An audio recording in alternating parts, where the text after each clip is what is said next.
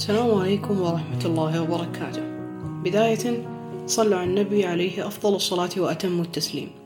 معكم أنا عبد العزيز عالم واليوم قصتنا عن سفاح الجيزة.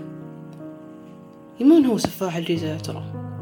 قذافي فراج عبد العاطي عبد الغني من مصر وتحديدا في بولاء الدكرور في منطقة الجيزة. عبد العاطي هذا كان موظف على قد حاله. يقال إنه جمع شوية فلوس وطلع من وظيفته. وبعدها اشتغل في مجال العقارات مثل بيع وتأجير الشقق. في عام 2015 قرر قذافي التخلص من صديق عمره رضا اللي يشتغل مهندس في إحدى الدول العربية من عشرين سنة حيث كان صديق الوحيد والأمين على أسراره وجميع ممتلكاته وكمان يدير تجارته. واستقبل رضا من الخارج كالعادة بالمطار القاهرة. بعدين رجعوا لبيته عشان يتغدوا مع بعض. وراجعوا بعض الحسابات المالية. وهناك حط السم في الأكل عشان ينهي حياة صديقه اللي أصبح عائقا أمام حلمه في امتلاك ثروته. وقرر أنه يدفنه داخل قبر سواه مسبقا في بيته. وفي ثاني يوم من الجريمة اكتشفوا أهل المهندس رضا اختفاءه. وسرعان ما بدأت رحلة البحث عنه بقيادة المتهم نفسه اللي كان مع الأسرة في كل مكان بحثا عن ابنها. بعد هذه الجريمة انتحل المتهم هوية صديقه واسمه واللي هو رضا وسافر للإسكندرية. وفي خمس سنوات قذافي تزوج وقتل وسرق بعض زوجاته إلين ما مسكته الشرطة وأضاف إنه بنفس الطريقة اللي تخلص بها من صديق العمر أنهى السفاح حياة زوجته الأولى فاطمة زكريا بسبب خلافات مالية وأسرية. وقال بأنه رجع زوجته من منزل والدها بعد مصالحتها ثم عزمها لتناول العشاء الأخير. وبنفس الخطوات دس لها السم وضربها بآلة حادة على رأسها. وحط جثتها في فريزر كبير عبال ما يجهز قبرها بجوار قبر صديق المهندس رضا ثم دفنها بكامل ملابسها. يا لطيف. فاطمة الزهراء هي واحدة من زوجاته واللي قتل أختها. ليش قتل أختها؟ لأنه كان من قبل في علاقة مع أختها وهددته بأنها راح تفضح. فقرر هذا الرجل أنه يقتل أختها عشان ما تفشي سره. الهروب من القاهرة للإسكندرية والبدء من جديد. في الوقت ذلك انتحل السفاح صفة ضحيته الأولى المهندس رضا في عام 2017 وباع كل أملاكه وعقاراته اللي استولى عليها وتوجه للإسكندرية. وهناك واصل ارتكاب جرائمه بحيث أنه قتل عاملة بمحل أدوات كهربائية يملكه. هذا وكان المتهم قد وعد العاملة بالزواج. وحصل منها على مبلغ خمسة وأربعين ألف جنيه قيمة بيع شقة كانت عندها. ومع إلحاحها على إتمام الزواج أو استرجاع فلوسها استدرجها لمخزن يملكه بحجة إعطائها أدوات كهربائية بقيمة أموالها واللي هي خمسة وأربعين ألف جنيه.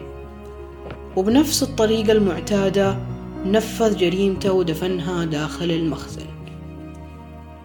وكشفت التحقيقات مع السفاح أنه تزوج بطبيبة من عائلة ثرية بالإسكندرية. منتحلا اسم المهندس رضا أول ضحاياه أيضا. يعني مرة ثانية رجع استخدم اسم صديقة رضا. وأنجب منها اللي هي زوجته هذه اللي تزوجها الطبيبة. وصار بينهم مشاكل وقرر الانفصال. لكنه استغل لاحقا غياب أسرة طليقته عن المنزل وتنكر مرتديا النقاب وتسلل إلى شقة أهلها وسرق محتوياتها من نقود ومجوهرات وذهب. في الحين شكت الأسرة في ارتكاب طليق ابنتهم للجريمة وبدأت رحلة البحث عنه باسم المهندس رضا. لكن دون فايدة بس برضو ما فقدوا الأمل. مي واللي هو الزواج الأخير لقذافي. وباسم محمد مصطفى تقدم السفاح لخطبة بنت اسمها مي وسرعان ما أقنع الأسرة إنه مهندس. وتم الزواج سريعا في شهر أبريل من عام 2019 ومن بعدها اختفى بعد سرقة مجوهراتها بحجة إن في حجر صحي بسبب إصابته بكورونا. وفي هذه الأثناء اكتشفت الزوجة أن شقة زوجها مستأجرة وليست مملوكة زي ما قال لها. كما اكتشفت أنها مستأجرة باسم المهندس رضا ضحية الأولى وليست باسمه المزور محمد مصطفى. فكر المتهم في بيع مسروقات طليقته بحيث إنه راح لبائع يعرف أسرة طليقته وباع له كمية صغيرة من الذهب ومرت على خير. بعدها توجه له مرة ثانية بباقي الكمية الهائلة واللي أثار الشك للبائع. البائع قال لقذافي إنه يخرج شوي عبال ما يجهز له الفلوس وخلال تلك اللحظة اتصل بطليقة المتهم وقال لها على الأمر واللي بدورها أكدت له إنه سرق الذهب.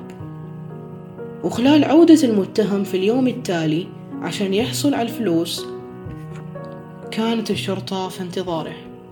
وقال وفي الدين محامي أسرة المهندس رضا وأسرة زوجته الضحية الثانية إن رغم مرور خمس سنوات ما فقدنا الأمل حتى أبلغتنا الأجهزة الأمنية إن متهم باسم رضا محمد محبوس في الإسكندرية.